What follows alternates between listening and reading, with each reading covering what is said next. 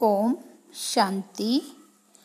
आज हम अव्यक्त मुरली पढ़ेंगे। एक जून उन्नीस सौ उनहत्तर और 16 जून उन्नीस सौ उनहत्तर की अव्यक्त मुरलियों का सार सुनेंगे। मुरली का सार है सुस्ती का मीठा रूप अलस्य। सभी व्यक्त में होते अव्यक्त स्थिति में हो? अव्यक्त स्थिति किसको कहते हैं? उसकी पहचान है। पहले है अव्यक्त स्थिति की पहचान और पहचान के बाद फिर है परख। तो इन दोनों बातों का ज्ञान है। अव्यक्त स्थिति किसको कहते हैं? व्यक्त का भान ना रहे। व्यक्त में कार्य करते हुए भी व्यक्त का भान कैसे नहीं रहेगा? व्यक्त में होते हुए अव्यक्त स्थिति रहे। ये कितना अनुभव होता है? आज ये सभी से पूछना है। अव्यक्त स्थिति में ज़्यादा से ज़्यादा कितना समय रहते हो? ज़्यादा से ज़्यादा कितना समय होना चाहिए? मालूम है? किसी ने कहा आठ घंटा। संपूर्ण स्टेज के हिसाब से तो आठ घंटा भी कम से कम है। आपके वर्तमान पुरुषार्थ के हिसाब से आठ घंटा ज़्यादा है। कोई ने भी हाथ नहीं उठाया। अच्छा जो छह घंटा तक पहुँचे हैं, वह हाथ उठाए। कोई नहीं उठाते हैं। अच्छा चार घंटे तक जो पहुँचे हैं, वह हाथ उठाएँ। कोई ने चार घंटे में, कोई ने दो घंटे में हाथ उठाया। इस रिज़ल्ट के हिसाब से कितना समय पुरुषार्थ का चाहिए? कोर्स भी पूरा हो गया। रिवाइज कोर्स भी हो रहा है। फिर भी मेजॉरिटी की रिज़ल्ट? इसका क्या कारण है? सभी पुरुषार्थ भी करते हो। उमंग भी है। लक्ष्य भी है। फिर भी क्यों नहीं होता है? अटेंशन कम है। किस बात का अटेंशन कम है? ये तो अटेंशन सभी रखते हैं कि लायक बने, नज़दीक आए। फिर भी मुख्य कौन सा अटेंशन कम है? जिस कारण अव्यक्त स्थिति कम रहती है। सभी पुरुषार्थी ही यहाँ बैठे हो। ऐसा कोई होगा जो कहे, मैं पुरुषार्थी नहीं हूँ। पुरुषार्थी होते हुए भी कमी क्यों? क्या कारण है? अंतर्मुख रहना चाहते हुए भी क्यों नहीं रह सकते हो? बाह्य मुक्ता में भी क्यों आ जाते हो? ज्ञानी तो आत्मा भी तो सभी बने हैं। ज्ञानी तू आत्मा समझदार बनते हुए फिर बेसमझ क्यों बन जाते हो?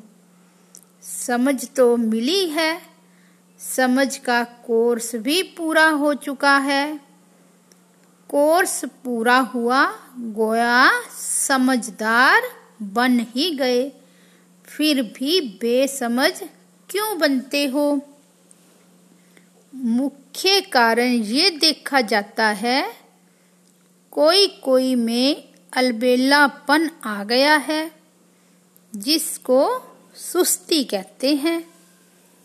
सुस्ती का मीठा रूप है आलस्य। आलस्य भी कई प्रकार का होता है।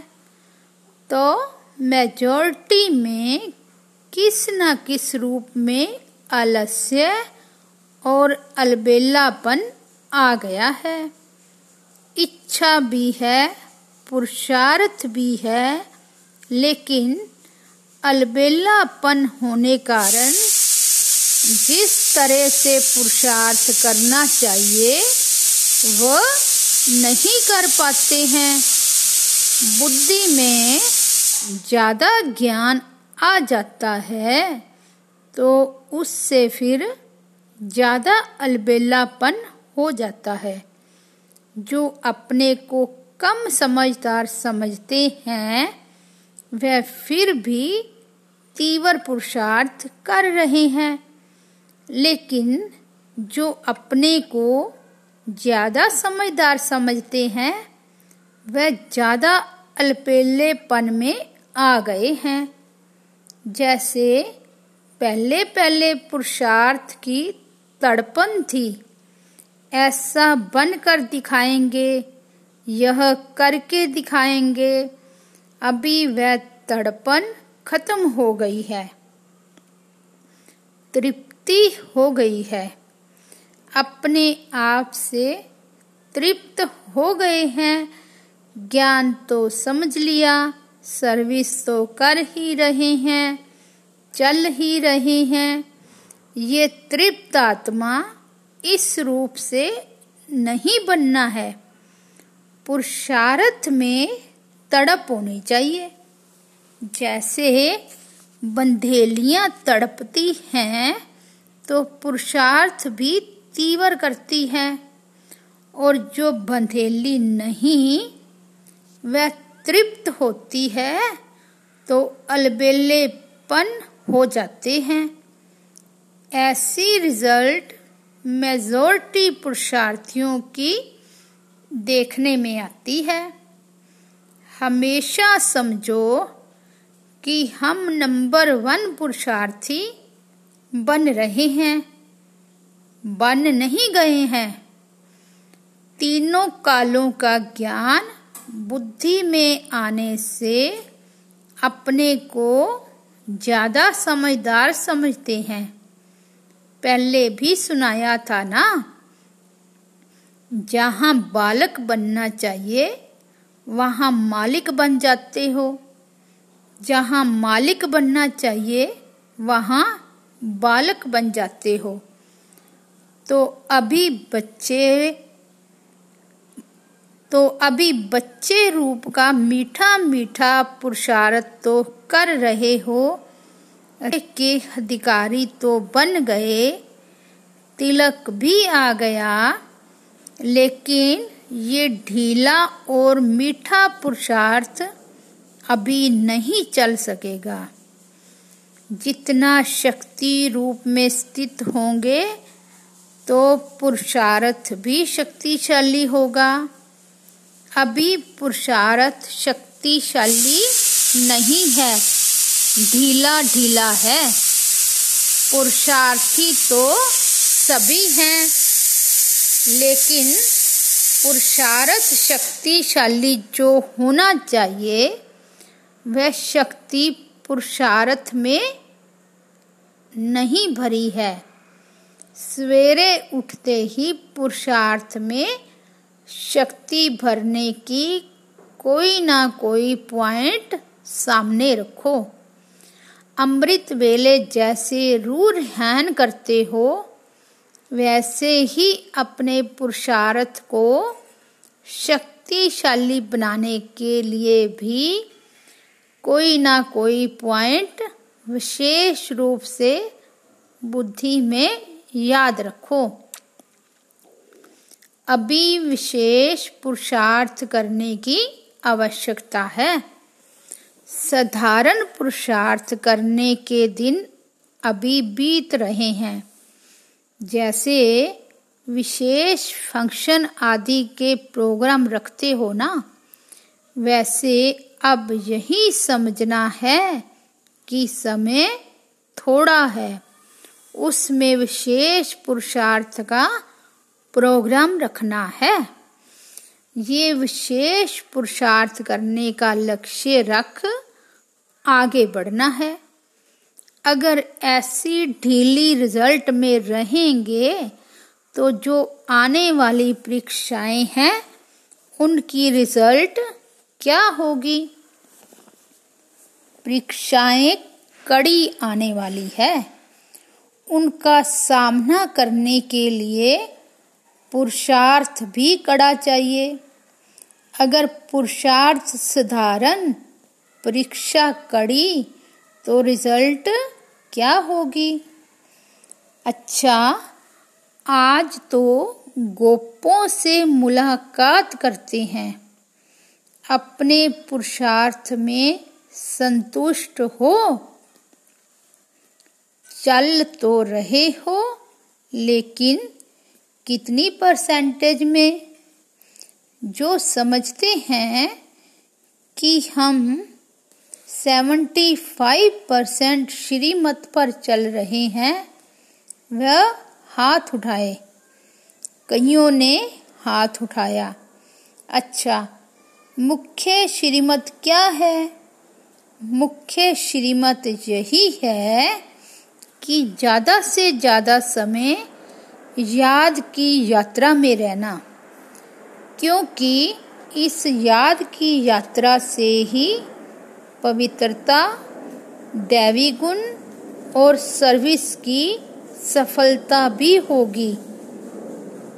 जो 75 परसेंट श्रीमत पर चलते हैं, उनों का याद का चार्ट कितना है?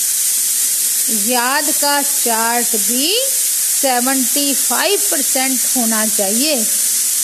इसको कहेंगे पूरी पूरी श्रीमत पर चलने वाले। आज खास गोपों को आगे किया है। गोपियों को पीछे मंगाया है, क्योंकि जब भी मिलन की कोई बात होती है तो गोपियाँ जल्दी आ जाती है। गोप देखते रह जाते हैं। गोपों की जिम्मेवारी, गोपों को जिम्मेवारी भी देनी है। यूँ तो दी हुई है। जैसे आप लोगों के चित्र में दिखाया है ना, कि द्वापर के बाद ताज उतर जाते हैं। तो ये जिम्मेवारी का ताज भी दिया हुआ तो है, लेकिन कभी कभी जानबूझकर भी उतार देते हैं और माया भी उतार देती है। सतयुग में तो ताज इतना हल्का होता है जो मालूम भी नहीं पड़ता है कि कुछ बोझ सिर पर है। सतयुग की सीन सीनरियाँ सामने आती है या नहीं? सतयुग के नज़ारे स्वयं ही सामने आते हैं या लाते हो। जितना जितना आगे बढ़ेंगे तो ना चाहते हुए भी सतयुगी नज़ारे स्वयं ही सामने आएँगे। लाने की भी ज़रूरत नहीं। जितना जितना नज़दीक होते जाएँगे, उतना उतना नज़ारे भी नज़दीक होते जाएँगे। सतयुग में चलना है और खेल पाल करना है, ये तो निश्चित है ही। आज जो भी सभी बैठे हैं, उनमें से कौन समझता है कि हम श्री कृष्ण के साथ पहले जन्म में आएँगे, उनकी फैमिली में आएँगे व सखा सखी बनेंगे व तो स्कूल के साथी बनेंगे। जो समझते हैं, तीनों में से कोई ना कोई ज़रूर बनेंगे। ऐसे निश्चय बुद्धि कौन है? सभी ने हाथ उठाया। नज़दीक आने वालों की संगम युग में निशानी क्या होगी? यहाँ कौन अपने को नज़दीक समझते हैं? यज्ञ सर्विस व जो बाप दादा का कार्य है, उसमें जो नज़दीक होगा, वही वहाँ खेल पाल आदि में नज़दीक होंगे। यज्ञ की जिम्मेवारी व बाप दादा के कार्य की जिम्मेवारी के नज़दीक जितना जितना होंगे, उतना वहाँ भी नज़दीक होंगे। नज़दीक होने की परख कैसे होगी? हरेक को अपने आप से पूछना चाहिए। जितनी बुद्धि जितना तन मन धन और जितना समय लौकिक जिम्मेवारी में देते हैं, उतना ही इस तरफ़ देते हैं। इस तरफ़ ज़्यादा देना चाहिए। अगर ज़्यादा नहीं तो उसका वज़न एक जैसा है। अगर दोनों तरफ़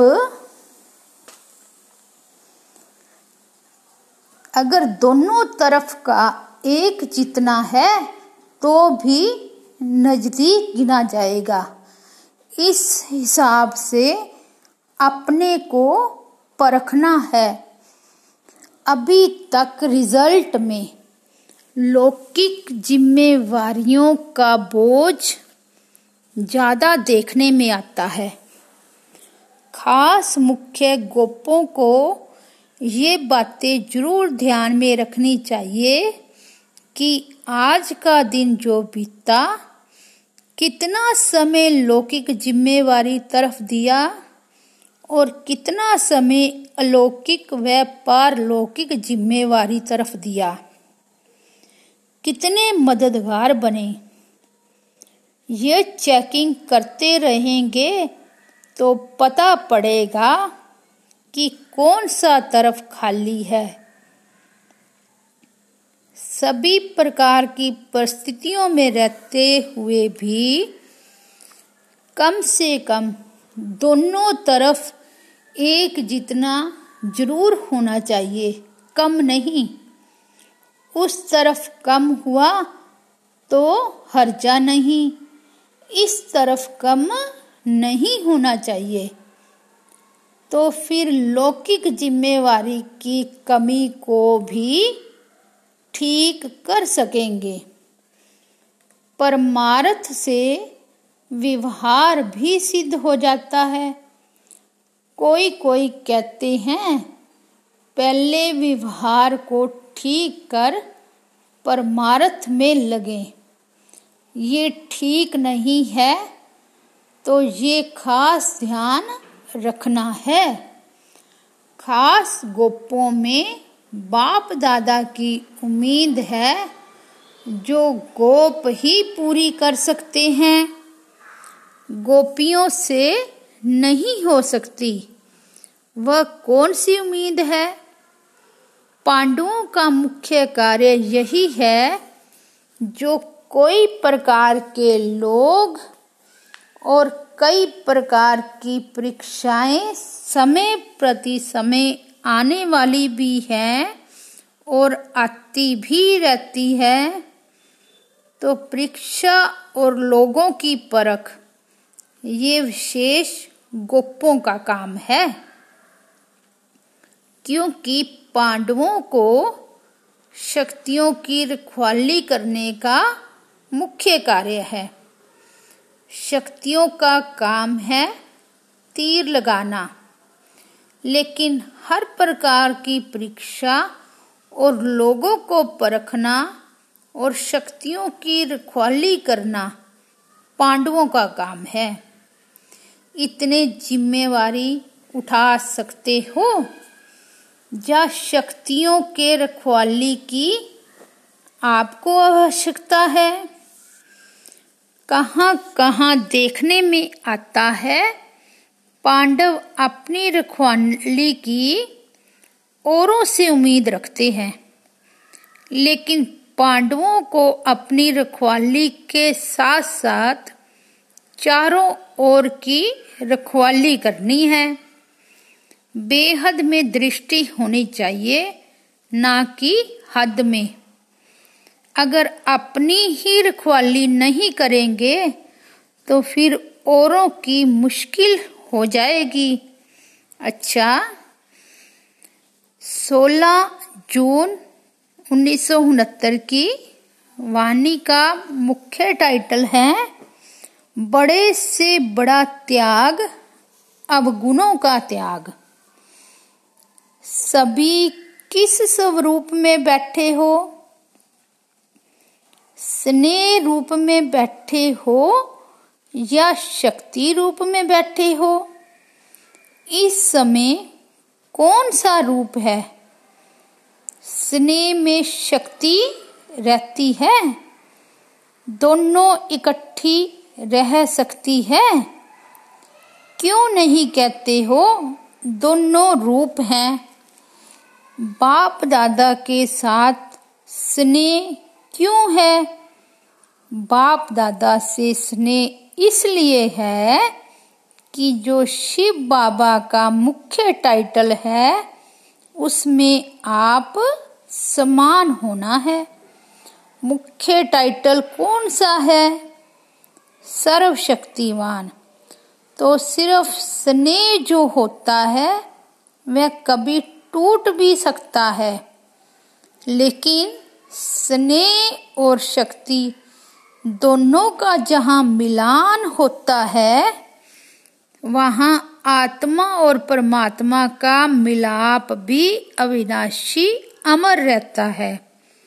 तो अपने इस मिलन को अविनाशी बनाने के लिए क्या साधन करना पड़ेगा? स्नेह और शक्ति दोनों का मिलाप अपने अंदर करना पड़ेगा। तब कहेंगे आत्मा और परमात्मा का मिलाप। मेले में तो बैठे हो ना। लेकिन कई मेले में बैठे हुए भी दोनों के मिलाप को भूल जाते हैं। अच्छा आज तो खास कुमारियों के प्रति ही आए हैं। आज कुमारियों का कौन सा दिन है? मिलन दिन। रिज़ल्ट भी आप सभी की निकली है। अपने रिज़ल्ट को खुद जान सकती हो। तिरकालदर्शी बनी हो। इस ग्रुप से नंबर वन कुमारी कौन निकली है?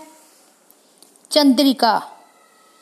नंबर वन का मुख्य कर्तव्य है अपने जैसा नंबर वन बनाना। कुमारियों को तो अभी एक और पेपर देना है। वह पेपर प्रैक्टिकल का है, ना कि लिखने का।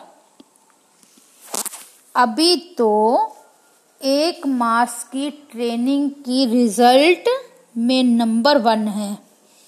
लेकिन फाइनल रिज़ल्ट में भी नंबर वन आ सकती है। उसके लिए कौन सी मुख्य बात बुद्धि में रखनी है?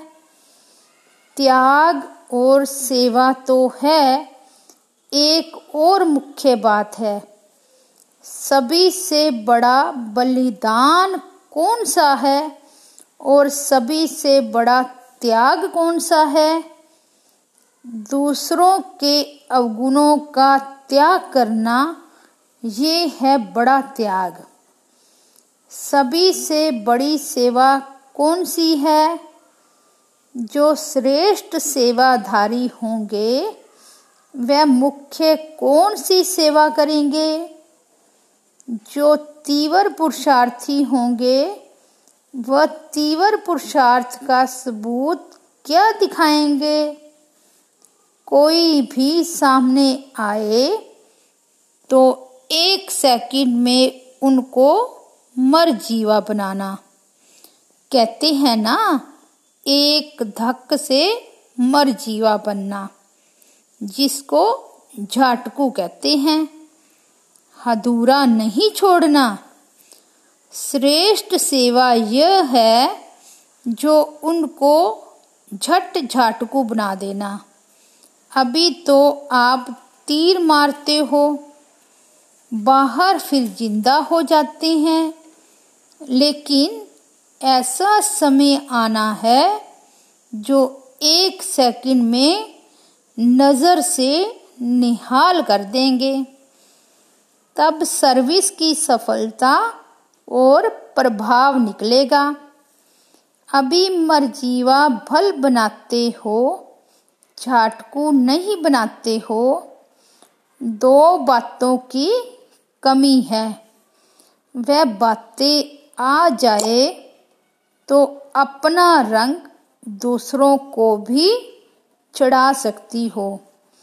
आप झाटकू बनी हो पुरुषार्थी हैं, कहाँ कहाँ भूल होती रहे तो उसको पुरुषार्थी कहेंगे। प्रतिज्ञा यह करनी है, आज से हम झाटकू बन गए हैं। फिर ज़िंदा नहीं होंगे पुरानी दुनिया में। हिम्मतवान को फिर मदद भी मिलती है। हिम्मत के कारण बाप दादा का स्नेह रहता है। तो दो बातों की कमी बता रहे थे। एक मुख्य कमी है, एकांतवासी कम हो, और दूसरी कमी है, एकता में कम रहते हो। एकता और एकांत में बहुत थोड़ा फ़र्क है। एकांत स्थूल भी होती है, सूक्ष्म भी होती है। इसमें दोनों की आवश्यकता है। एकांत के आनंद के अनुभवी बन जाए तो फिर बाह्य मुक्ता अच्छी नहीं लगेगी। अभी बाह्य मुक्ता में सभी का इंटरेस्ट जास्ती जाता है। इन दो बातों की मेजोरिटी में कमी है। अव्यक्त स्थिति को बढ़ाने के लिए इसकी बहुत आवश्यकता है। इसलिए ज़्यादा एकांत में रुचि रखनी है। कुमारियों को अब जाना है प्रैक्टिकल कोर्स देने। अब कुमारियों को तीन सौगात देनी है। सौगात है स्नेह की निशानी। तो तीनों संबंध से तीन सौगात देते हैं, जो कभी भूलना नहीं। बाप दादा की सौगात सदा अपने साथ रखना। सौगात छिपाकर रखनी होती है ना? तो बाप के रूप में एक शिक्षा की सौगात याद रखना। क्या शिक्षा देते हैं कि सदैव बाप दादा और निमित्त बनी हुई बहनें हैं और जो भी दैवी परिवार है, उन सबसे आज्ञाकारी, वफादार बन करके चलना है। ये है बाप के रूप में शिक्षा की सौगात। और फिर टीचर के रूप में कौन सी शिक्षा की सौगात देते हैं? शिक्षा को ग्रहण किया जाता है ना?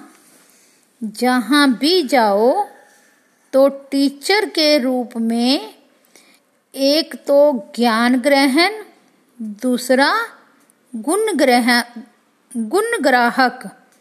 ये शिक्षा हमेशा याद रखना। और गुरु के रूप से यही शिक्षा है, सदैव एक मत होना है। एक रस और एक की ही याद में रहना है। विष्णु को जो अलंकार दिखाए हैं, वह अभी शक्ति रूप में धारण करने हैं। ये अलंकार सदैव अपने सामने रखो। ये है बाप, टीचर और गुरु। तीनों संबंध से शिक्षा की सौगात खास कुमारियों प्रति।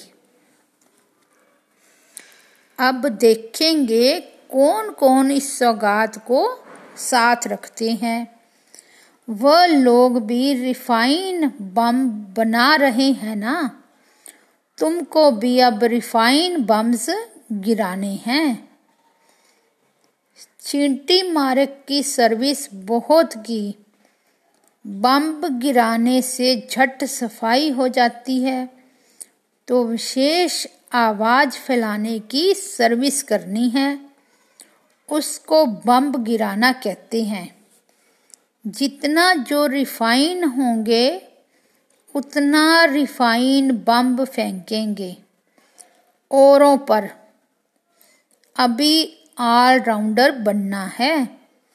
जितना जितना बनेगी, उतना उतना नज़दीक आएगी सतयुगी परिवार के। ऑलराउंड चक्कर लगाकर अपना शो दिखाना।